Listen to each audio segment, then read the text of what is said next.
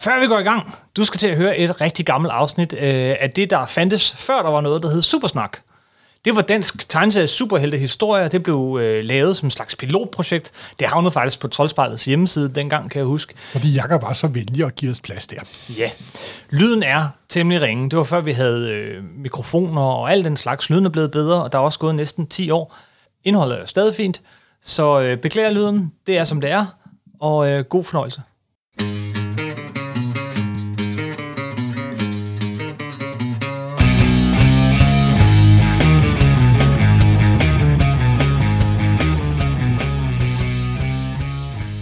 Vi er nået til 1967, og et lille forlag, der hed Interpresse. Udgav Dæmonen første gang på dansk. Dæmonen er jo en Marvel-helt, Ja, og Marvel er jo det andet store tegneserieforlag i forhold til DC. det tror jeg. Men det havde levet i, de, i 40'erne, som vi vist snakke om i den første udsendelse, der lavede de nogle helte under krigen. Submarine og Captain America. De forsvandt meget hurtigt efter, at krigen sluttede. Og så havde de ført sådan lidt hensynende tilværelse i 50'erne, hvor de forsøgte sig med alle mulige form for skræk og romance og funny animal og alt, hvad de kunne. Ja, alle genrer. Ja, alle genrer, alt, hvad der gjorde, de kunne tjene penge på, det prøvede de på at overleve på.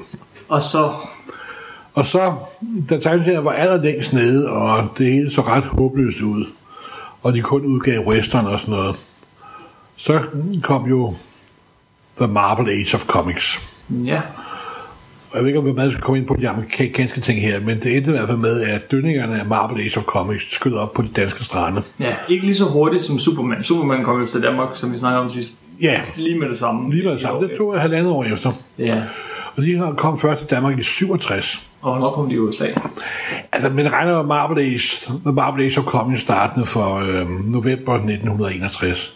Det var hvor, præcis. Hvor Fantastic Four nummer 1 udkom. Jeg tror endda, at det var... Jeg tror faktisk, at det var oktober måneden, det kom. 24. oktober, så vidt jeg husker. Men det er, fordi der har været... At jeg kunne finde ud af præcis, hvilken dag den kom på, det har været svært at finde ud af faktisk. Og men udover datoen, hvad var så det særlige ved Fantastic Four nummer 1? Det var her stod man første gang i Fantastic Four, og hvor Jack Kirby og Stan Lee startede den revolution, der så senere skabte The Marvel Age of Comics, og faktisk kørte den dag i dag. Superhelte med følelser og privatliv var sådan... Sæbeopera, ikke? Sæbeopera og følelse og følelsesliv og superhelte. Fantastic Four fik faktisk først dragter i nummer 4 for eksempel, og så videre, så videre. De var også lidt op at skændes hele tiden, og den ene af medlemmerne var et, var et monster, og Ja, det var en familie, og de havde ikke nogen hemmelige identiteter, og historien fortsatte. simpelthen Det var ikke sådan, at, at øh, øh, med, ligesom med Superman og Lois Lane, at, at, at øh, der gik et eller andet galt, og så var vi tilbage til status quo. Øh, nej, der var, der var ikke noget status quo i Marvel. Der var hele tiden lag på lag på lag. Ja. Men det var altså faktisk noget, de oplavede de første par år. De famlede sig også frem. Stan Lee og Jack Kirby havde jo tilbragt nogle år med at lave sådan en masse monsterserier inden at det første nummer fantastisk forekom. Det der meget sådan bliver kaldt præ-Marvel, og der havde de sådan øvet sig, kunne mærke. Også sammen med en anden tegner, der hed Steve Ditko, som der var med til at lave en kendt figur, der hedder Edderkoppen, eller Spider-Man. Ja. Og, øh, men, øh, og det gælder altså både Spider-Man og Fantastic Four og så videre. De helt tidlige numre her, der, øh, der kan man godt se, at, at de ikke helt har fundet genren endnu. Nej, altså, de famler sig frem, og de, og de eksperimenterer, men de eksperimenterer, og det er det, der er det interessante. Og 60'erne var, var gået i gang, og der blev åbnet lidt mere op for, for, for posen, kan man sige. Men altså, grunden til, at Fantastic Four startede, det var faktisk fordi, at konkurrenterne, DC havde haft held med at relancere nogle af deres gamle helte i Justice League of America, det der hed Lovens Vogtere på dansk. Og de kom nemlig på dansk, ja. Ja, så det er faktisk Marvel, der reagerede på DC's succes, og kom til at skabe noget, der gik langt ud over de DC, og skabte en, en helt ny måde at lave superhelte på, faktisk. ja. Hvad var så det nye? Hvis vi tager det fra en. Altså, vi, vi, nævner, vi nævner nogle ting for hvad, hvad var det nye? Det nye var, at det er, ja, det var superhelte med problemer. Personlige problemer. Men også superhelte, som der nogle gange møder nogen, der er meget stærkere end dem, og bliver slået om at krybe i skjul. Og Superhelte, der ikke altid vinder. simpelthen. Men de vinder alligevel lidt til sidst. Ja. Men altså, nu, nu snakker vi altså om en udvikling, der varede 3-4-5 år. Og for eksempel, når de endelig møder sådan kendte figurer som Galactus, der ikke kan overvindes. Han er nærmest sådan en slags naturkraft, som de bare skal prøve at dreje i en anden retning og sådan noget. Men det, det ligger langt der, det ligger, det ligger, noget, det ligger noget længere frem. Ja, det kommer aldrig på dansk. Øh, så hele den der prøveperiode, der trial and error, hvor, hvor de ligesom finder figurerne, og at Spider-Man kommer til, og et hav andre figurer, går hen og bliver kæmpe, kæmpe succeser, stille og roligt og, og fuldt formet figurer. Det, det får vi ikke på dansk. Vi, får, Nej. vi starter faktisk et ret heldigt sted, gør vi ikke? Altså det første meget på dansk, det er jo faktisk et nummer et, og det er dæmonen nummer et, og det er Daredevil nummer et, som han hed på amerikansk. Men det er også et, et par år inden nu. I, øh, Ja, nu er vi i 1967. og hvad er vi i USA, da Daredevil nummer 1 udkommer? Ja, der er vi i øh, 64, så vidt jeg husker. Okay. Starten af 64. Ja, Daredevil var en af deres sidste af de gamle kendte helte. Jeg tror faktisk kun X-Men var lidt, lidt senere samme år. I sådan en bølge, øh, hvor de skabte en hel masse forskellige superhelte. Ja, Altså på rigtig få år, så, så kom, ja, hvad kom der? der kom Fantastic Four til at starte med. Der kom der Hulk. Der kom der Spider-Man. Der kom der Avengers, der bestod af øh, der bestod af så Iron Man og øh, hvad hedder det, Hulk og Captain America dukkede også op senere, men det var der ind for, for, ind for fortiden. Mm-hmm. Så kom der X-Men selvfølgelig, eller Project X, som de hed engang på dansk. Og så kom der også Daredevil og dæmonen. Øh, kom der dæmonen. Ja. Og alt det her inden for øh, få år, Inden for fire år cirka. det er jo faktisk alle de, de mest, øh, det er halvdelen af de mest sælgende film de sidste 10 år. Simpelthen, jamen, altså inden for fire år, så skete der en kreativ eksplosion, som, hvor vi stadig lever i sådan, i sådan dønningerne derfra. Ja. Og nu er det også noget film, filmindustrien. Men de er jo altid en 30-40 år bagud, så det passer meget godt. Men det første af de her Marvel-blade, der kom til Danmark, det var Dæmonen nummer 1, Dæmon nummer et. som var et ret specielt øh, nummer på alle mulige forskellige måder. Ja, for det første så lyver de på, på forsiden. Ja, Der stod klart og tydeligt, den nye helt fra rummet. Og jeg købte det, og der var ikke skyggen af et rumskib i det nummer. Jeg vil godt klage den dag i dag, faktisk. jeg følte sig en smule snydt. kan du huske, øh, da du købte det her nummer? Ej, jeg, jeg tror, det er erindring op i rendring. Ja. Fordi jeg kom vist gerne til at sige til min gamle redaktør, Michael Nielsen, at det var en varm sommerdag, og så fandt jeg ud af, at det var kommet den 2. februar eller sådan noget, så man skal passe på med den slags erindringer. Ja, okay. Og så læste jeg det hos en kammerat. Jeg, jeg kan faktisk ikke huske det, det må jeg ærligt, ærligt, ærligt indrømme. Men jeg kan huske første gang, jeg så bladet, Ja, og så læste. Og så var det jo den her, så var det jo, ja, det var jo øh, en tegner, som, den, den, ham der tegnede nummer et, han kom aldrig nogensinde til at tegne Daredevil mere, faktisk. Det var ham, der hed Bill, øh, Bill Edward. Bill Edward. Everett, eller... Everett, det er sådan lidt udtalt navn. Jeg har aldrig rigtig fundet ud af, hvordan det udtales perfekt. Han var en meget gammel Marvel-tegner, og det var faktisk ham, der havde lavet den allerførste Submariner i Marvel Comics i 1939. Så han havde været med en, en del år. Og han lavede så nummer et af Daredevil over et layout af Jack Kirby. Sådan et løst breakdown layout af Jack Kirby. Er han krediteret? Det Nej, det er han ikke. Det er han ikke. Men øh, jeg har omvejet for at vide, at Kirby var med til at lave Daredevil nummer et. Han lavede sådan et løst layout, og så kunne, øh, så kunne billetbredt fylde, fylde ud. Men det, det, han må alligevel have haft en, en vis portion indflydelse, Bill Everett, på, på det første nummer, fordi det er ret anderledes end alle de andre Daredevil, der følger bagefter. Det er noir, men det er superhelt. Jo, men altså, det er jo en crime-historie. Det er jo ikke... Altså, Stan Lee har sikkert sagt til ham... Stan Lee var forfatter på, på, på historien. Har jo sikkert sagt til ham, at det her skal være anderledes end vores kosmiske helte og guder, der slås og så videre, så videre. Så skal vi have sådan nede på gulvet, nede i gyden. Sådan en rigtig... Sådan en rigtig øh, crime-byhistorie. Mm. Prøv at gen, genfortælle handlingen i det første Marvel-blad på det. Daredevil nummer 1. Jamen, det starter med, at der sidder nogle forbrydere og spiller kort. Så der den her mystiske mand op i sådan en lidt underlig dragt. Han, I det første par numre, der havde han en anden dragt, end den vi, vi kender i dag.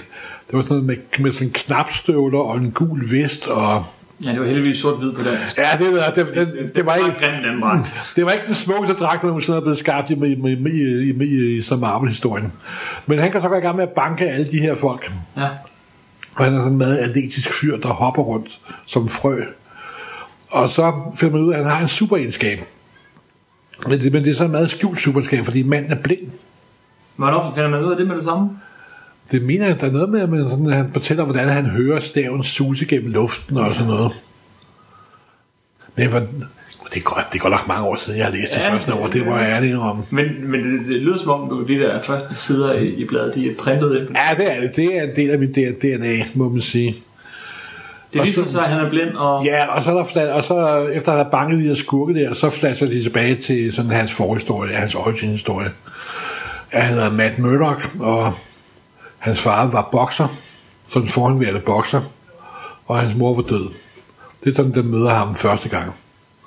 Og så ser man sådan en meget, meget rørende scene, der er blevet gentaget utallige gange, både på film og på tegneserier, hvor Matt Murdock ser sin søn i øjnene og siger, nu skal du blive, skal få dig en uddannelse, du skal blive en læge eller sagfører, eller, for det har, jeg, det har jeg lovet din mor. Mm. Du skal ikke ende ligesom mig, en gammel forslået, en gammel forslået en ringvrag, der ikke kan finde ud af noget mere.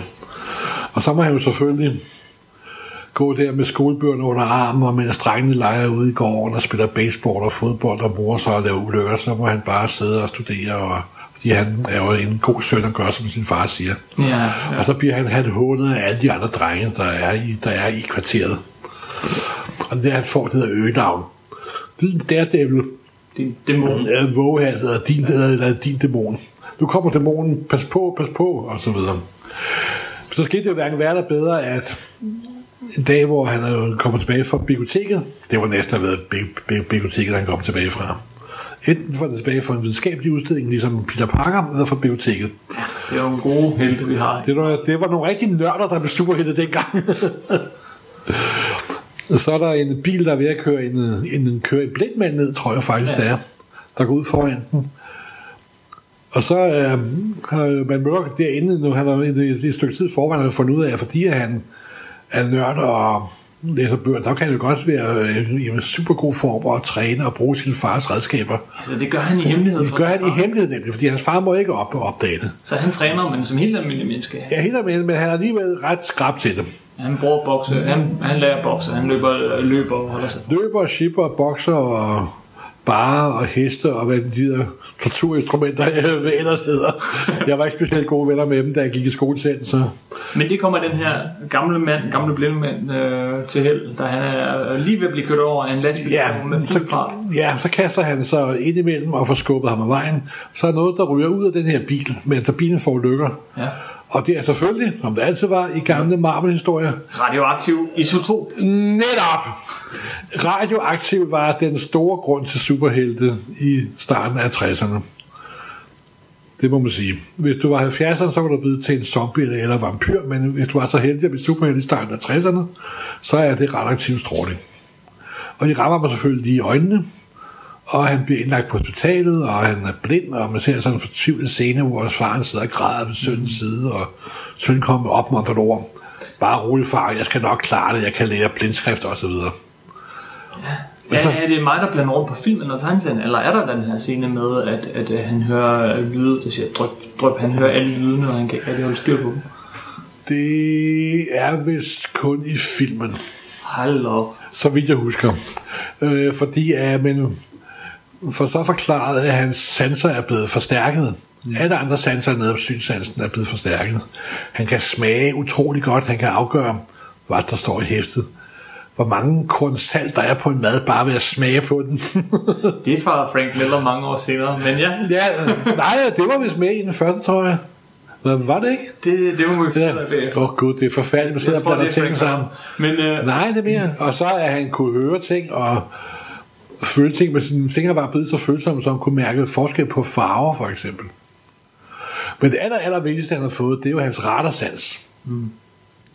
Ligesom en flagmus, så har han sådan op i hovedet, at han hele tiden udsender en form for energi, som der bliver kastet. lyd- lydene bliver kastet tilbage. Ja, men det er, det er radarsans. Det bliver ikke beskrevet som, som lyde. Det er jo ikke, fordi han sådan går, går, går rundt og skriger hele tiden. Det vil se ret måligt ud. Så han jo... Det er en slags radarsans. Det er ikke nogen lyde, som man slynger ud. Nej, men øh, han, han får ligesom et billede af alt, hvad der sker Ja. omkring ham op og ned. Han er, han er blevet til en slags menneskelig sonar, Ja, kan man sige, er menneskelig radar. Det er hans superheltekraft. Det er en blind Og det- mand, der, der, der, der har en radarsans, og så føler bedre, og mærker bedre, og lugter Øh, bedre. mærker meget, meget, meget. Altså, så han har fået super følsom sans, og, og hørelsen er blevet super. Og samtidig har han også lært at så kunne tune ind og ud, og ikke at skrue ned for det, han ikke vil høre, og skrue for det her, han kan godt vil høre, og så videre. Men her i tegneserien, der er han lige vågnet op på hospitalet. Ja. Hans far er helt knust. Ja, og, mm, og han bruger ikke sine superegenskaber med det samme til at blive superhelt, faktisk. Så, øh, så han bruger faktisk til at læse videre. Han, han behøver ikke at, at lære blindskrift, han kan bare følge bogstavernes tryk på siden. Ja, han tager på universitetet. Men han, han, han lader sig følge om, at han lærer blindskrift. Og så kommer han på, på universitetet, og øh, består eksamen. Samtidig er hans far jo begyndt også at tjene penge. Fordi han, er, fordi han skulle skaffe nogle penge til sin søn, og også, sikkert måske også hospitalsregningen. Så øh, henvendte sig til en promotor, som der ikke var helt fin i kanten. Og så øh, arrangerer han nogle kampe med Battling Murdoch der. Mm-hmm. Og så lader han vinde i starten, for at så, så kunne endelig tjene penge på, at han bliver banket ned for alvor. Der er sådan lidt en korruption i bokse, i boksekredse. Boksekampe. Det er, Fikset boksekampe, det er lige præcis det, det det. Så det er, og det er også fedt for øren. Ja. Det er lidt betænkt miljø, både i film og tegneserier, og- men det er selvfølgelig ikke i virkeligheden. Battling Jack Murdoch bliver han kaldt, og han vinder øh, en masse kampe i træk, og så får han at vide, at nu skal han holde op med at vinde. Ja, men så er det der det, desværre det, at hans søn og hans gode ven Fogge Nielsen sidder som tilskuere ja. ved den kamp. Og så kan man jo altså ikke tage foran sin søn. Han har ellers fået at han skal tabe. Ja, men det gør han ikke, fordi han er en god far. Ja. Så han gennembanker ham der fyren. I en rigtig godt tegnet boksesekvens, som Det er- med, at han, han råber, det var for dig, Matt. Nej, det var sagt Billy Edward, der tegnet, eller Everett. Jamen, det er udmærket tegnet det første nummer, faktisk, det andet. Men så sker der hverken være bedre, end at han går, går hjem om aftenen for den kamp. Så bliver han skudt i ryggen selvfølgelig. Af hvem? Af ham den modbydelige boksepromotor, eller den gangsterbagmand, der er. Mr. Fixit. Mr. Fixit. Jeg ved ikke, hvad han hedder på dansk. Det kan jeg altså ikke huske. Mr. Fixit. Det hedder han da. Hedder virkelig det på engelsk? Blev han kaldt. Mr. Fixit, det var det noget.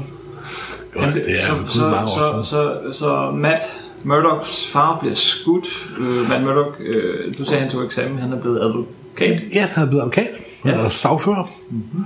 Sådan en, der, der påtager sig sager for folk og hjælper dem med diverse juridiske problemer. Og de får et kontor. Han bliver partner sammen med Foggy Nielsen. Og en ung sekretær dukker op på kontoret. Er det altså med første nummer, det her? Ja, ja, ja, ja. Der er sket meget på Ja, jamen altså, det var dengang, der var det mere komprimeret historie. Jo, jo, første gang, at man møder, mærker Karen Page parfume. Stort øjeblik, vil jeg sige. og han bliver selvfølgelig straks helt vild med hende, og hun synes jo, at han er ganske vidunderlig. Tænk, at en blind mand kan klare sig meget, og for det sådan kan godt se, at han ikke har de store chancer der. Men i virkeligheden, så sidder han der efter nogle dage og på kontor og så videre, nu vil han prøve at bekæmpe sine forældres, at bekæmpe sin fars. Han vil simpelthen hævne sin far. Ja. Og så får du den idé, at han behøver jo ikke at gøre det som Matt Murdock, men som en forbryderbekæmper. ja, han kan klæde sig ud. Han kan klæde sig ud simpelthen. Maskere sig selv. Yes. Og så syr og tegner og designer han sin egen første dragt. Og der kan man godt se, at han var blind. Stægerblind simpelthen. Det er faktisk... Jeg ved ikke, om jeg lige har, har tænkt på, da han lavede dragt, men det er en meget god vidighed, faktisk. Det var meget grim dragt. Ja, det var en utrolig grim- grim- grim dragt. På forunderligvis syet et kostyme i Ja. gul og rød og grå. Grå, og så nogle af de her knapstøvler, det, jeg kan stadig aldrig komme over de der støvler især. Det, Nej, Det er var ganske ikke så godt design som Spider-Man. Men så tager han sin, den her stok, han bruger som en blind mand, jo har, alle blinde mænd har en stok, de går over og banker med. Ja. Ja. Bygger han om til sådan et øh, kampredskab også, så man kan knække stokken midt over, og så putte ned i sådan et øh, lårhylster, ja. så den har sin kampstav. Så det er bare en stav til at slå med. Ja, og der er også line i og diverse ting. Ja. Men det tror jeg faktisk kommer i de senere hæfter. Det kommer lidt senere. Ja, linen er ikke med for Nu, nu skal vi lige tilbage til nummeret her. Så Ja. Karen, han har, han har mødt... Han, du fortæller, hvor du var. Jamen, så møder han jo op der og banker de skurke der. Og, men så prøver hovedskurken jo at- at stikke af. Og så løber han ned i en undergrunden. Mm. Og så fører man Møller efter ham. Han løber efter ham, ja. Ja, løber han, og der han bruger på også tidspunkt sådan en tønde til at rulle på, med sine, så han kan komme hurtigt efter ham. Og, men så opdager jeg også, at der er så mange folk nede i undergrunden, så han også bliver lidt forvirret på grund af hans radarsans og Toget larm. Ja, toget larmer og så videre og så videre. Og det ender selvfølgelig med, at skurken falder ud foran toget og bliver dræbt. Er der ikke noget med, at han hører hans hjertebanken? Er det hjertebanken? Glemmer der... Nej, ej. Altså, slet ikke, Åh! hvad jeg siger. Nej, nej, nej. Åh, beklager. Marvel Morph. Ja, det er godt nok mange år siden, jeg har læst den Det historie. passer slet ikke. Der sker... Han, Daredevil løber efter ham. Ja. Og skurken, som slår hans far ihjel, hans hjerte, det banker hurtigt. Det, det er da i filmen, at han bliver kørt over et tog, er det ikke? Du blander Nej, det er skandale simpelthen. den rådne film. Den er usædvanlig rådende film. Ja. Nå, Ja, ja, og, ja, jeg har... Rigtige Daredevil, Ja, den er rigtig... som var det første nummer, Jeg var dybt undskyld og beklage. den ender med, at, at hjertet slår hurtigere og hurtigere. Hurtigt, hurtigt, og så falder han om af hjerteslag. Ja, men det, det er lidt spøjse her er jo, at Matt, øh, dæmonen, han kan høre, at hjertet slår og Ja, ja. Og, Så, så spørgsmålet er, lader han ham dø med vilje? ja, det var han jo gøre. Men er det en superheld? Jo, men altså, han er jo, som man møder, er han jo en, der overholder loven, men det gør han jo ikke, når han klæder sig ud. Så, så er det jo selvtægt. Han slår jo ikke folk ihjel, men han lader ham dog dø. Ja. Ja, det må man, må man sige. Det er faktisk et ret spændende nummer. Ikke? Det, må man, det er nummer, selvom jeg har åbenbart havde glemt halv- halvdelen af det. Det er for dårligt. Det er for ringe. Øh, Det var da dig, kunne tænke det kom så sent som i 67. Ja, Det var Daredevil nummer et. Øh, og, og, og Eller dæmon nummer et. Yes. En, en øh, blind sagfører, og ikke en, en øh, superheld på rum. ja men det var, det var jo meget godt hæfte alligevel, må man sige. Og som sagt, det var sort-hvid, og det var nummer et, og det var faktisk også nummer et på, på amerikansk. Ja. Og det, Det er en af de få gange, hvor nummerrækkefølgen har følt de amerikanske numre, har været lige med de danske numre. Indtil det bruger nummer 5, men de holdt sig der fire numre i hvert fald. Ja, for hvad var det, der skete i øh, nummer, er det, nummer 5? Det, det nummer 5, der havde redaktionen, uvægt af hvilken grund, jeg tror hed Tony Lyster, Lyster, Lyster eller sådan noget den. Han tog det, der nummer, nummer øh, 16 og puttede ind som nummer 5. 16 og 17 var 5 og 6. Og der møder dæmonen Spider-Man, Nemlig, æderkoppen. må ikke det var for at drille? Fordi øh, forladet IK udgav lidt senere på året Æderkoppen. nummer Eller 1. Spider-Man, som hedder på amerikansk. Ja, Det kan godt være, at det var derfor. for ligesom at sige, øh, vi introducerede ham først. Ja, det, jeg ved, altså, men jeg, jeg ved det ikke. Det er kun gidsninger.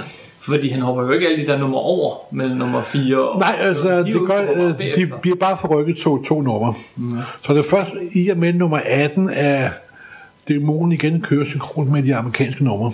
Ja, og det gør det hele vejen indtil det lukker på dansk. Til nummer 60. Og så, 60. ja, det var det sidste nummer på dansk.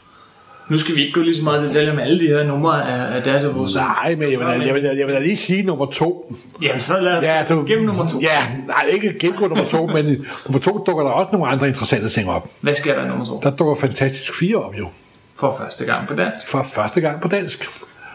Og der er i bladet også henvisning til Magneto og X-mændene i sådan en lille sidebemærkning. På dansk. Ja, så det var, og der gik det op for en, når man sad og læste, at hey, det er jo et, hvad foregår der her, der bliver henvist til, nu dem kender jeg ikke, hvor, hvor er de bladet henne, hvorfor kommer de ikke på dansk? Og Og, og, det vil sige, det var første gang, jeg gik op for en, noget, der hed Marvel-universet. ja, det var bare en, en lille, et stykke lavkage, man fik på dansk. En fli. Det tyndeste stykke lavkage, man kunne tænke sig. Men det var jo sådan set første gang, jeg gik op for en, der var det her univers. Og man synes jo, det var mere end fascinerende. Det var Marvel-universet. Og det har jeg været fanget af lige, lige siden. Det må jeg være. Må, både som arbejde, men også som hobby. Og det, ja, jeg læser jo nærmest det hver, hver dag. Stadig i dag, Stadigvæk den dag i dag. der læser du Marvel hver dag. Ja, og der er for en lille, lille brik til det kæmpe Marvel-univers. Og nogle gange er det godt, og nogle gange er det dårligt, nogle gange er det meget dårligt, nogle gange er det virkelig godt. Jeg havde jo faktisk, og det har jo sikkert været det der, der gjorde indtryk der, det var det der med, at du kunne mærke, at der var en hel masse mere. Det var også den måde, jeg blev fanget. Jamen, det er jo simpelthen det, altså, man vil vide, hvad foregår der, og hvem er dem, og hvorfor, er de, hvorfor ser de sådan ud, og hvad er de ude på, og der bliver henvist til ting.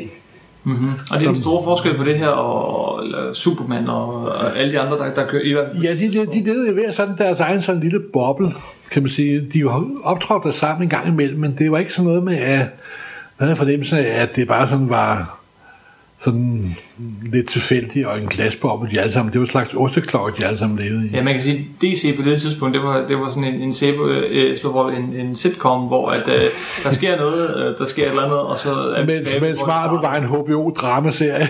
Nemlig, øh, nej, nej, ikke fordi det var meget bedre, men, men det var mere en sæbeopera. Altså igen, ja. det, det var en, DC havde start, midt og slutning tilbage til start. Ja. Og, og Marvel, det voksede det, det byggede videre, byggede på og byggede på og byggede på. Det er faktisk vokset så stort, så jeg, jeg vil da våge at påstå, at Marvel-universet, i og med at alle tegneserierne hænger sammen på en eller anden måde, er den største fortælling nogensinde fortalt.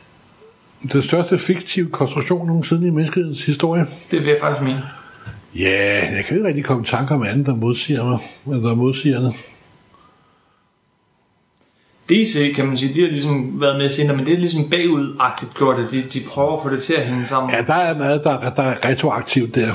Men Marvel, det har været en sammenhængende fortælling siden Fantastic Four nummer 1. Ja.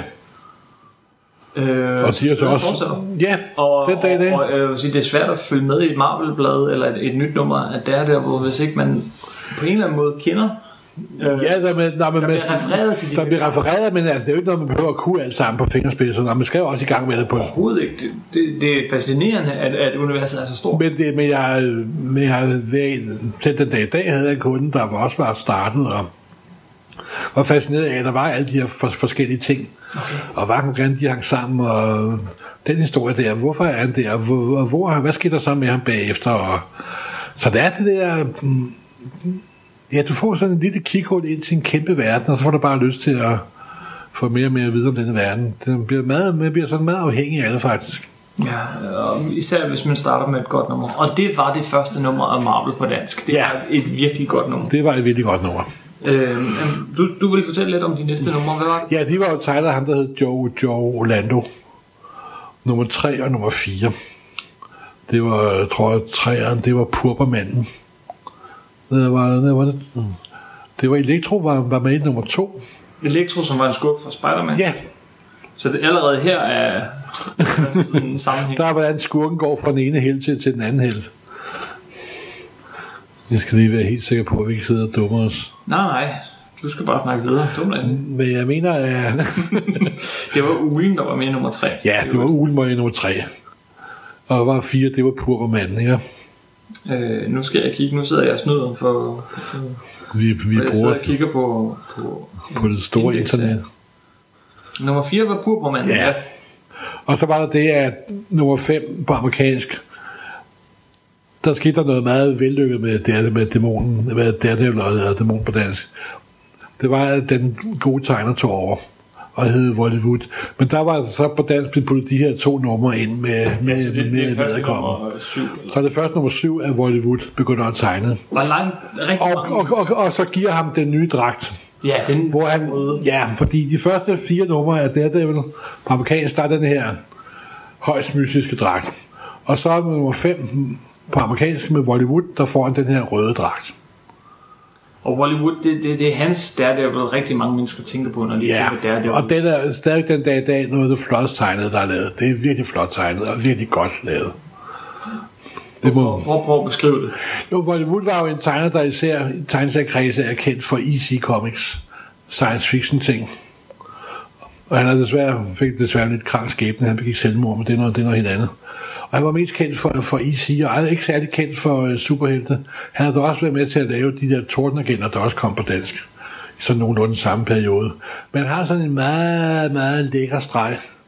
Det er sådan... Ja, det er sådan svært. Sådan, den, Og det- luftig, meget, altså, det, der er ikke mange luft. detaljer. Nej, jo, det, luftigt, det, det synes jeg nu ikke, men de er sådan afrundet, og så er han meget, meget god til at tegne kvinder. Nå, Det er han usædvanligt god til. Så Karen Page, hun så endnu bedre ud, end hun nogensinde har set ud før. Og fuldstændig unødvendigt, når, når han er blind. Ham der. Ah, han har jo vist rettesand, så der er jo, men kan der mærke visse karakteristiske fedtfordelinger, kunne han da sikkert godt mærke med sin rettesans. Det er jeg helt sikker på. Nå, spøj til side. Spøj til side. Men øh, okay, øh, lige for at runde, øh, altså, jamen, det, det, er det, det, fortsætter så med Hollywood, og der kommer en masse skurke, men det, det Ja, og så, og så dukker, øh, så dukker Submariner også op. Og igen en helt for Ja, fortiden. igen en helt for fortiden, er faktisk helt tilbage fra 40'erne, for det aller, aller første Marvel-blad.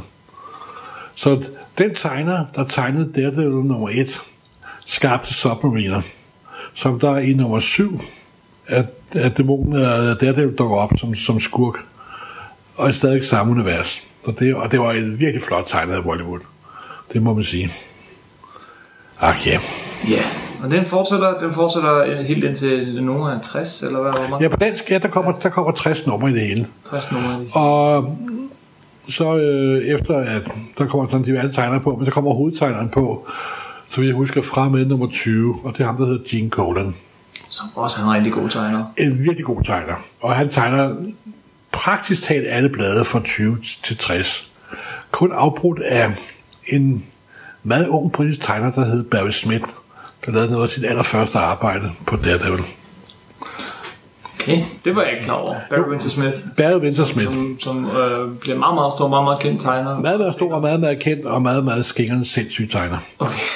Men det er en helt anden historie, der ligger meget langt i fra, fra 80'erne. fremtiden. Det er oppe i 80'erne eller 90'erne for det sags skyld. ja, men, øh, men øh, Daredevil, det bliver altså, det, det, nu, bare lige for at runde figuren af, han, han er jo, øh, man kan sige, han ligger meget langt væk fra mange andre helte, for han er ikke en Batman, han fanger for eksempel sin, sin fars morter øh, med det samme. Øh, han, Ja. han får, Nå, men han har også, altså, den Daredevil, der er her i de første 60 numre, den har intet at gøre med den Daredevil, som folk kender i dag. Der er den her lidt mørke, øh, tunge figurer med død og undergang og skyld og så videre, som Frank Miller er skyld i. Det var en glad og munter fyr, der svang rundt i byen og fyrede vildigheder af hele det var tiden. ligesom en, en, en 5, 5, 6, 7, 10 år ældre Spider-Man. Ja, det var det faktisk. Og der bliver også... Altså mange omtaler ham lidt som sådan en reserve-Spider-Man, men jeg synes, at det er lidt synd.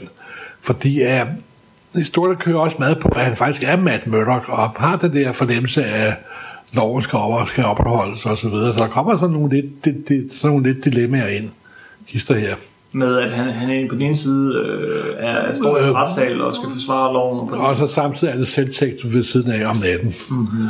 Altså det er nogle dilemmaer, som de andre jo slet ikke er besiddelse af. Lad os øh, hoppe til øh, to andre serier, der kom samme år, 1967, bare et par måneder før. Vi nævnte Spider-Man lige før, Æderkoppen. Ja, Lad os, øh, lad os starte med ham, og det allerførste nummer, der kom på dansk. Kan du huske, hvad det var, Fred? det var uh, Amazing Spider-Man nummer 38. Nej, det var et ganske godt nummer. Det var første gang, at en ny tegner tegnede Amazing Spider-Man. Det var, fordi, det var faktisk den tegner, der havde tegnet de to numre af Daredevil. Hvor Æderkoppen og dæmonen møder hinanden. Dog, dog ikke første gang. Men at John Romita øh, senior, som tegnede, han var, øh, havde, klaret op, havde klaret opgaven så godt, så Stan Lee mente, at han godt kunne fortsætte med at tegne Spider-Man. Især fordi, at den tegner, der havde tegnet de første 37 numre af Spider-Man, der hed Steve Ditko, havde med til at skabe figuren, havde forladt Marvel. Mm-hmm. Fordi ham og Stan Lee var kommet op og skændes. Det, ja, skal vi, skal vi starte med forhistorien til Spider-Man lige inden vi over? Ja, vi kan, vi kan godt øh, tage Spider-Man fra, fra starten af. Det var faktisk en af de allerførste blade, jeg læste. Øh, på, Okay. På dansk. Det var, det var nogle, det har, jeg, har det været Winters, der udgav Spider-Man på et tidspunkt? Ja, det var det. Øh, Øh, øh, som- I farver. I farver, ja. Og det allerførste, jeg havde det øh, uden forside eller noget. Så sjovt nok er det første Spider-Man-blad, jeg har læst på dansk. Det var Spider-Man Amazing øh, Fantasy nummer 14, Amazing Fantasy nummer, nummer 15. 15, øh, som var det første nummer i Spider-Man. Gud, du vil sige, du er simpelthen startet med begyndelsen.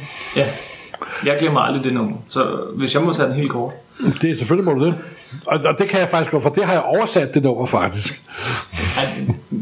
Men har du det? Nej, jeg har, jeg har, aldrig, jeg har aldrig oversat det, det er nummer et. Nej, okay. Jamen, Den her starter jo helt fantastisk med øh, Peter Parker, som står ude i skolegården. Det er måske overdrevet, han gik på high school på det her tidspunkt. Ja. Øh, det var mig, der ikke gik på high school endnu. jeg, jeg, jeg, jeg, for mig var det skolegården. Og han står og, og kigger sådan ned i jorden, og folk, øh, Flash Thompson, hans ven, peger hen mod ham, og haha, dumme dumme øh, Peter derovre, ikke? Han bliver mobbet Han simpelthen. bliver mobbet, men det mest fantastiske er, at skyggen bagved Peter Parker, som han står der, den der lille spindle knægt, og kigger ned i jorden, det er Spider-Man. Det er Så lige det. allerede der på side 1 bliver det slået fast, at der sker et eller andet her. Der sker noget stort. Og så kender, jeg tror, at der er ingen grund til at genfortælle hele historien, fordi det er den samme, som blev genfortalt i Spider-Man-filmen og utallige andre gange. Men, men Den er på 11 sider, og hvilken 11 sider? der sker så meget på de 11 sider. Han går fra den her mobbede øh, nørd, kommer ud og ser en, en, en udstilling, en, et, et science experiment. hvad Det er hedder jo det er The Science Hall, som det bliver omtalt som. Jeg tror nok eksperimentarium. De er på udflugt til eksperimentarium. Eksperimentarium, tror jeg faktisk, men som det hedder i dag.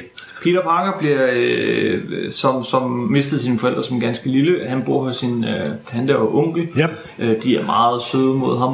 En del ældre end ham, og meget gode til at opfordre ham. Og de forkæler ham. og de forkæler ham alt for meget. Og Han, giver ham en mikroskop i fødselsgave og sådan noget. sikkert forkælet. Simpelthen. Han bliver bidt af en æderkop. Ret hurtigt. Øh, En radioaktiv æderkop, vil jeg lige påpege. Alt er radioaktivt dengang. Yes. Og øh, bliver sådan lidt forvirret. De griner af ham og går griner med ham igen. Bagefter, et, vi ved ikke hvor lang tid efter, lidt kort tid efter, så er der en bil, der lige ved at køre ham over. Men Han springer til side, og hvad sker der? fordi hans far sans har advaret ham nemlig. Nemlig, Og han hopper op på væggen. og bliver siddende. Ja, simpelthen. Og der er en lille dreng, der opdager det for øvrigt, og en peger på, men moren siger bare, du skal ikke... Det var med den, og står, står der liv midt på gaden og trækker ham videre.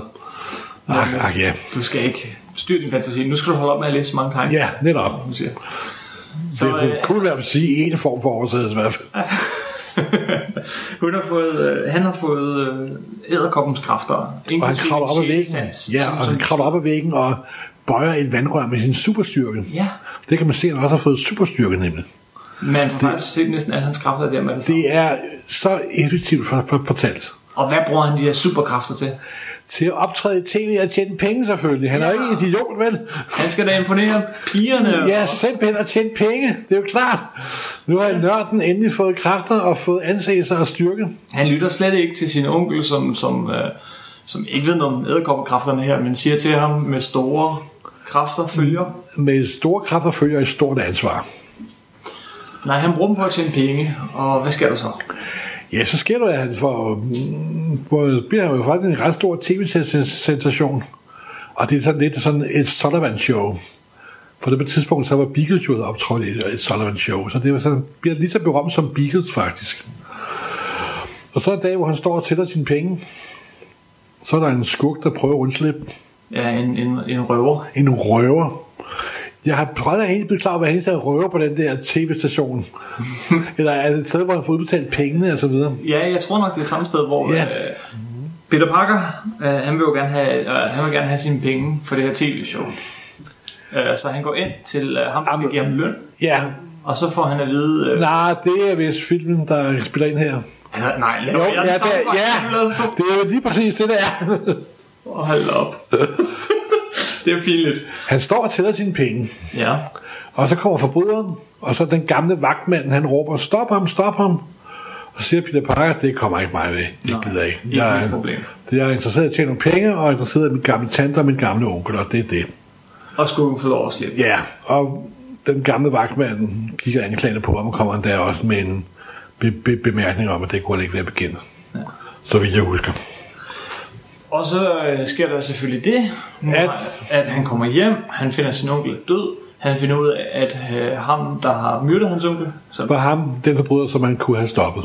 præcis. Og her har vi altså Og han får det største skyldkompleks ever, simpelthen. ever Han er ikke kommet over det endnu, faktisk. sidste billede i den tegneserie, øh, i de der 11 sider. Den fortsatte, der var flere sider i det danske nummer, men sidste billede den historie.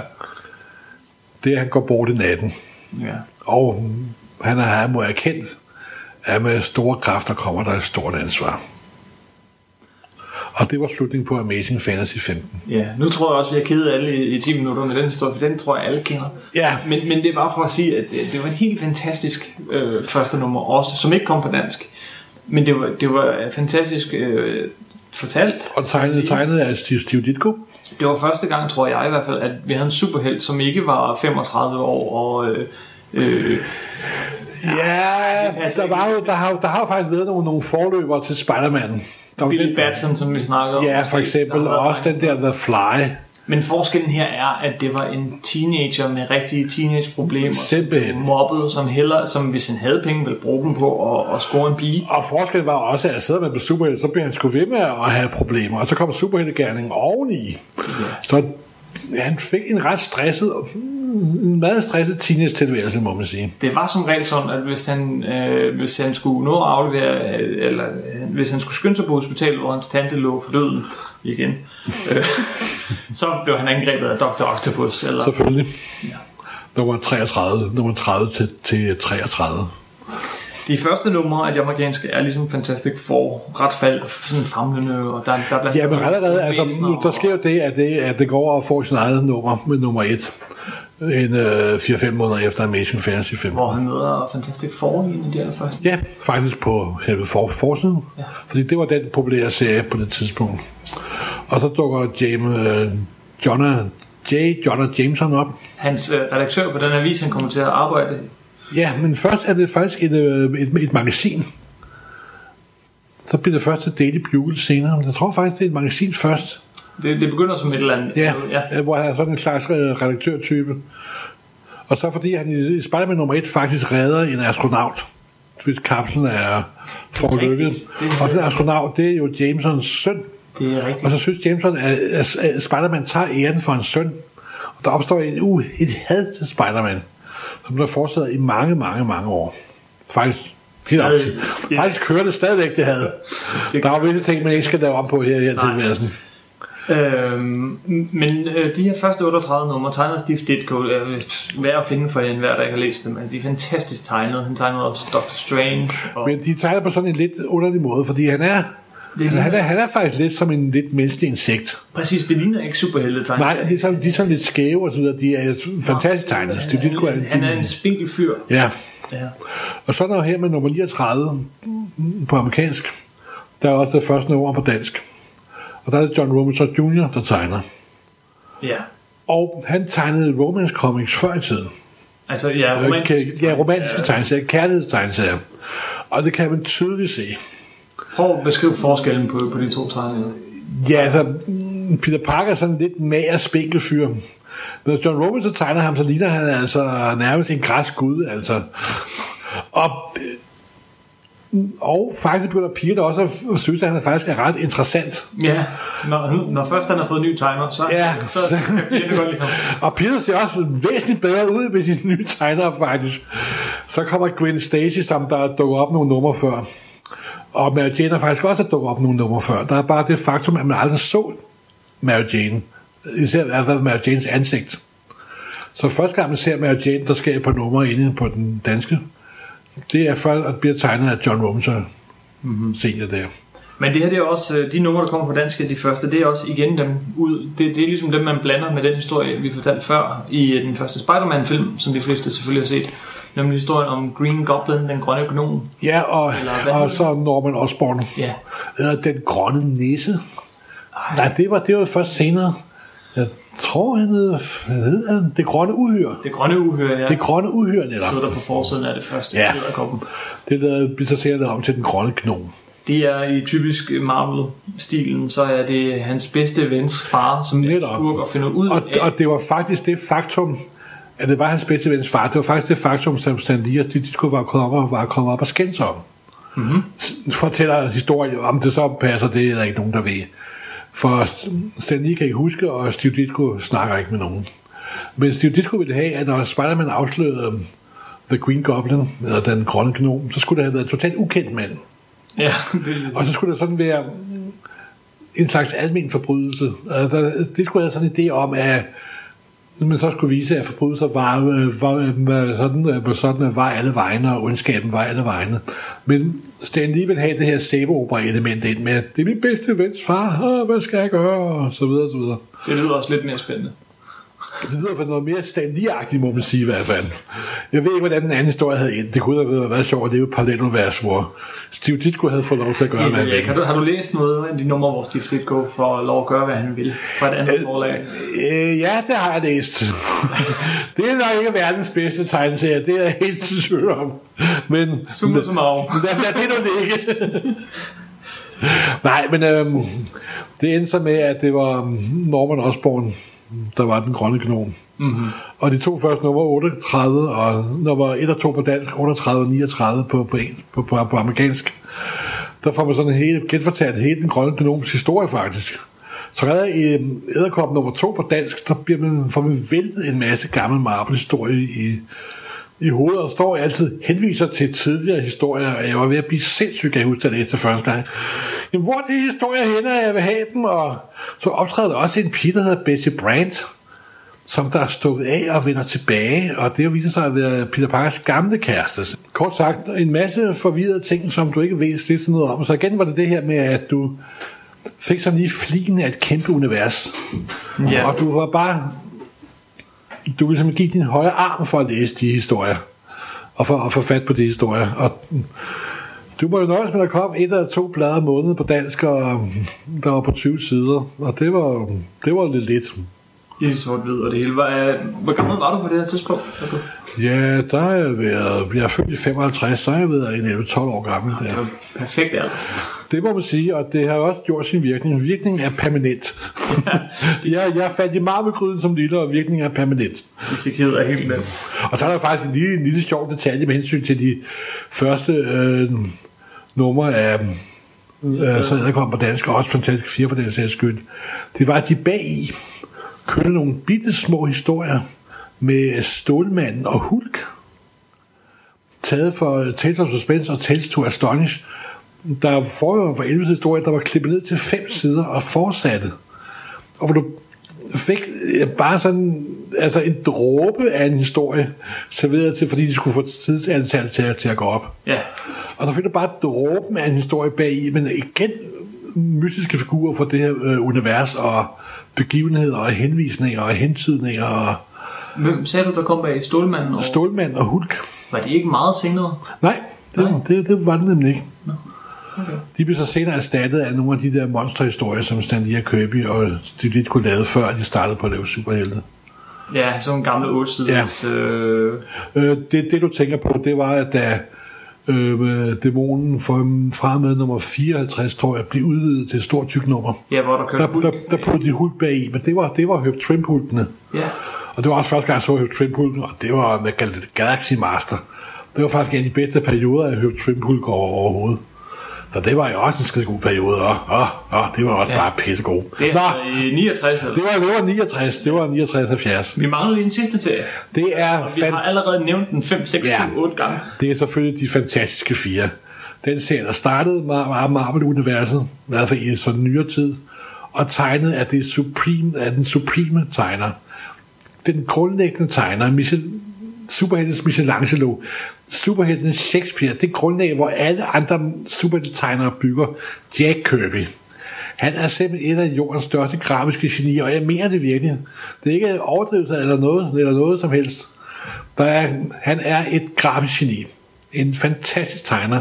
En skabende urkraft, der sprøjter idéer og figurer ud som en vulkan simpelthen. Og de numre, der kom på dansk første gang, der var vulkanen i fuld udbrud simpelthen. Den havde, vi starter på dansk med nummer, amerikanske nummer 52, Nummer 52, ja. hvor den første amerikan, afroafrikanske superhelt dukker op. Den første nære superhelt. The Black Panther. Tre nummer før, der havde, mm, der havde Jack Kirby lige fundet på Galactus og Silver Surfer, og den negative zone, og Inhumans, og det var bare noget, han ordnede af 4-5 numre.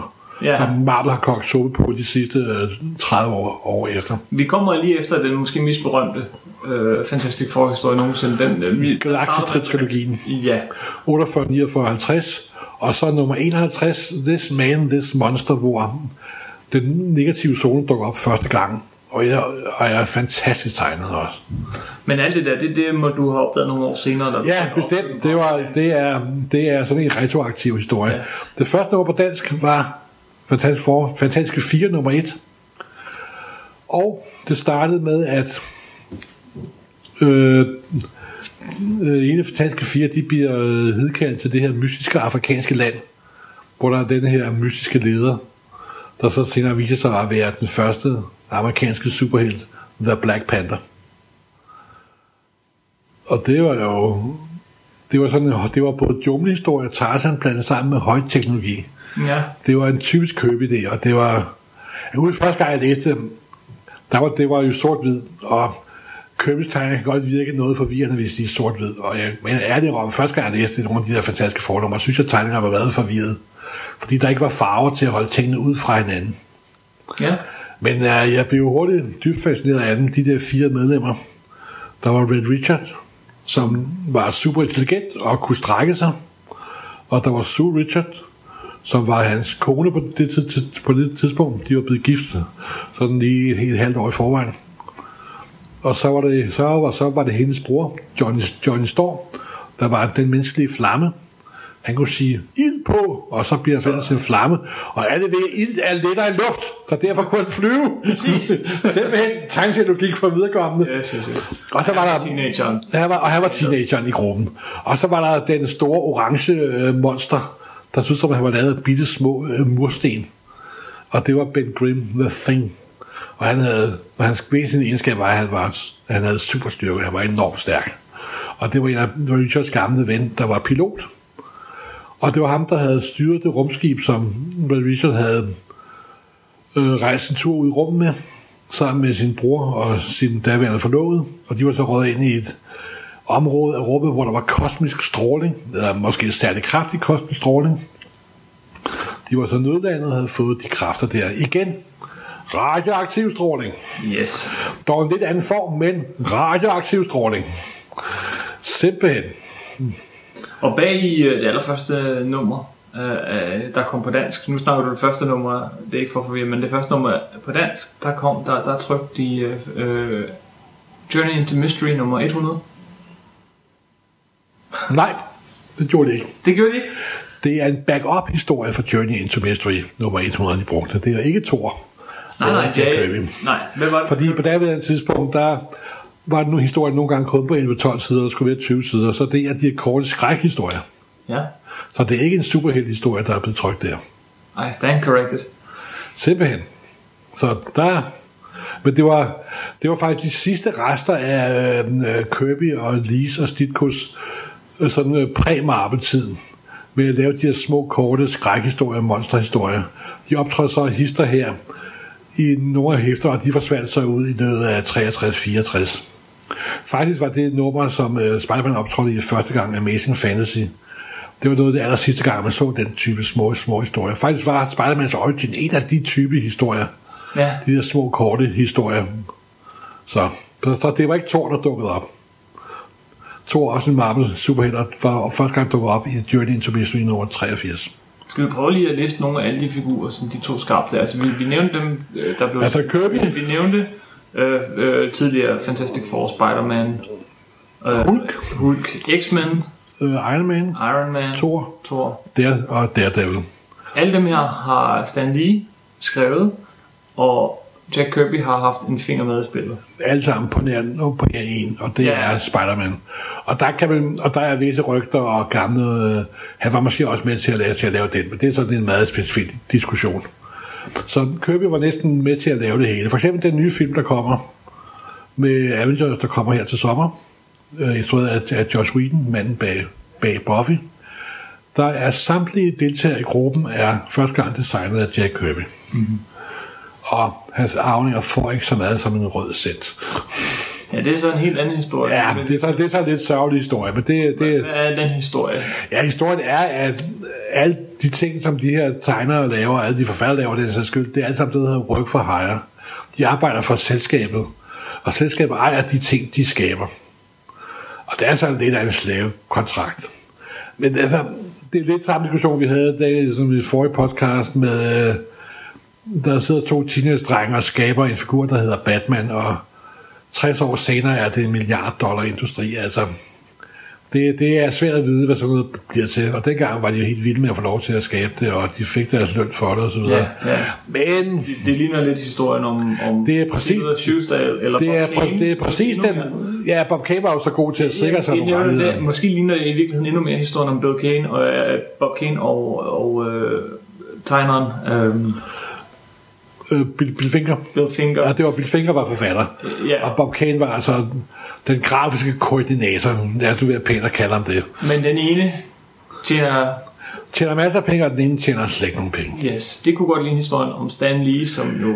Ja, men jeg tror mere, Stan Lee, han tjener penge, fordi han var leder af hele det firma der. Stan Lee har, har, har, har aldrig haft rettigheder. Altså, han har aldrig haft rettigheder over figuren. Han har også bare været ansat af firmaet. Ja, han- De har så bare ansat ham i nogle meget højere stillinger og givet ham mange, mange flere penge. Så det er ikke sådan, at skaberen af Spider-Man får en, en øre hver gang, der bliver lavet legetøj med Spider-Man. Nej, det, det er det ikke. Det er det ikke. Det er kun Marvel Comics, selv det firma, der får penge. Selvfølgelig har Stan Lee sikkert en aftale, med, får nogle penge. Det skulle da ikke undre mig. Men altså, men Købe fik aldrig nogen aftale. Og han blev altid, på det tidspunkt var det en, der hed Martin Goodman, som der faktisk var, øh, var Marvel på det tidspunkt. Han var en rigtig hård hund, for at sige det rent ud. Og han lovede Købe hele tiden penge. Især efterhånden, som Marvel Comics blev populært op gennem 60'erne, lovede han Købe penge og rettigheder og så videre, og der skete ikke en skidespand. Nej, og det svarer lidt til, uh, hvor, altså hvis man kigger på, hvor mange og hvor, hvor kendte de her figurer er, så svarer det jo lidt til, hvor Disney ikke havde tjent en krone på, på ja, selvfølgelig han tjent en krone, men ikke havde tjent de penge, hvor Disney endte med at tjene på, på Anders Sand og Mickey Mouse og Fedt Muligt og så videre. Jo, men nu ejede Disney selskabet selv. Ja, så, Så- så, du, du sidder, øh, men du mener, at det er grund til at bringe det på banen, der, at der er nogen, der sådan oprigtigt talt er sure på Marvel, på Kirby's vegne, stadig i dag. Jo, det ved jeg godt, er. Det, det, det, altså for det første, så ser jeg meget Kirby, og altså, jeg synes også, at lige har en del at gøre med den der skaberkraft her. Han var god til at styre Kirby's skaberkraft i hvert fald. Men altså, det er, åh, det er jo sådan en gammel historie, og jeg, jeg orker faktisk ikke at rende rundt og være sur på Marvel hele tiden. Men Kirby blev bestemt ikke pænt behandlet. Det gjorde han ikke, og han, og han blev holdt hen. Og han knoklede sig jo ihjel. Altså, det er i 60'erne, han nogle gange har jeg regnet ud, at han på en måned laver omkring 100 tegneseriesider plus 10 forsider og på, på, på en måned. Altså, der var i 3-4 år lavet han praktisk talt 3-4 sider hver eneste dag, og det er en 7-dages arbejdsuge, vi snakker om her. ja.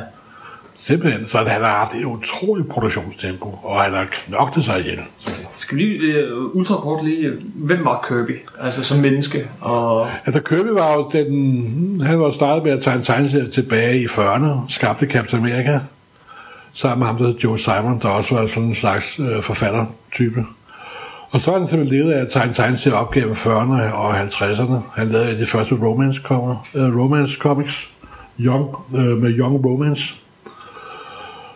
Og han var en tegner, der tegnede alt. Han har også tegnet illustrerede klassikere osv. osv. Men så endte han sig der i slutningen af 50'erne, starten af 60'erne på Marvel, sammen med Stan Lee, hvor amerikanske tegneserier var helt nede i kuldkælderen rent yeah. selvmæssigt. Og så hævde de, var det ham og Stan Lee, der simpelthen hæv amerikanske tegneserier op for grunden af, og skabte de nye superhelte, der blev enormt populære, og gjorde det cool at læse tegneserier. Og du kom med en masse superlative om, hvor god og, og dygtig... Men han, er, han, er, han, er, fantastisk tegner, men det var først i 60'erne, at han virkelig blomstrede op. Mm. Og det er, altså han er født i 1917, så vidt jeg husker. Det vil sige, at en mand, der blomstrer op, når han er 45-46 år, det er altså ikke alle, der, der gør det. Der er de fleste mennesker på vej til at gå, til, til at gå i hi. Så han fik sin anden ungdom der. Og, øh, men, ja, og men hvad var det, han kunne? Altså, Altså han, han kunne simpelthen skabe figurer. Han kunne skabe concepts og figurer. Det var idéer. Og så havde han sådan en meget effektiv grafisk stil. Ja. Det, var, det var meget, meget enkelt, men det var bestemt ikke simpelt. Og det var som en knytnæve i hovedet, og det var meget dynamisk, fuld af energi og power simpelthen. ja, så, når, når der blev slået på en superskurk, så gik det ud over billedrammerne, altså... Ja, han har, jo ikke den der brød billedrammer så meget. Det var faktisk fede ved den gode periode fra 60'erne. Det er meget stram billedopbygning. Men det er så om, at spillerammerne er ved at blive sprængt af den grafiske kraft, der er. Og hvis, hvis du tager dem og forstørrer dem op, så det sort og hænger op på en væg, så det, der, det er altså... Det kunne du sagtens. Det er pop art af, ja. af højeste klasse simpelthen. Ja. Det er, men der er også for nogen, der gjorde jo. Og Det var der så nogen, der kopierede Kirby. det må man sige, det må man sige. Senere. Øh, Ja, det, det, er der, det er der mange mere eller mindre middelmådige kunstnere, der har gjort gennem årene. ja, hvad var han hed? Liechtenstein? Ej, nu, nu, Liechtenstein er det ikke et specielt tilfælde, fordi Liechtenstein, han har kopieret faktisk ikke. Gjorde han ikke Nej, det, det, det, det, godt, det, det ser ud som, man kopierer. Ja. Men Lichten- Liechtenstein havde den teori, at en tegner, en maler skal male det, der omgiver ham. Og han opgav, han tegnede, han malede så forbrugersamfundet. Mm-hmm. For de der, øh, det er ikke kopier af et romanshæfte, der er blæst op, det er faktisk malet mad og menut, der er meget præcis. Så Roy Lichtenstein er faktisk ikke den kopist, som jeg faktisk troede, han var. Det var nogle år siden, jeg opdagede det her. Han er faktisk en fremragende maler, der fortolker de amerikanske tegneseriehæfter. Så det er ikke øh, en, en tegneserieråd forstørret op? I, Nej, det er det ikke. Det er, det er en tegner, en maler, der har set produkter af forbrugersamfundet, der omgiver os alle, og så kommer sin fortolkning af det i, den, i et maleri. Jeg er be- beklaget, men altså, det, jeg, jeg havde over, havde, jeg simpelthen, år havde jeg simpelthen misforstået Roy Lichtenstein, men han er faktisk en fantastisk maler. Eller var, jeg tror faktisk, han er død nu. Nå, det var noget af, ja, det var noget af side, af sidespring. Men altså, der er det med, at de første øh, numre af Fantastiske Fire, de kom så på dansk der, og det var Stan Lee, forfatter, og Jack Kirby som, som tegner.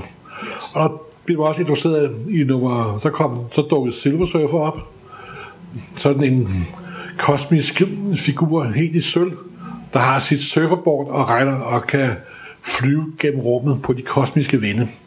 Og der, der kom faktisk... Øh, ja, hvad kom der? Øh, der kom ty- øh, 20, 20 numre, numre. 20 numre på dansk. Ja, 20 numre på dansk. Ja, nogle gode numre, men så... Ja, og, og, og først var det en enkelt historie, og så blev det udvidet til, til dobbelt se- senere hen. Og det var det samme med Spider-Man, var det ikke? Edderkop. Jo, øh, simpelthen. Og det, især den periode, at der kom på dansk af Fantastic Four, det er nærmest ground zero for den kreative energi i hele Marvel-universet.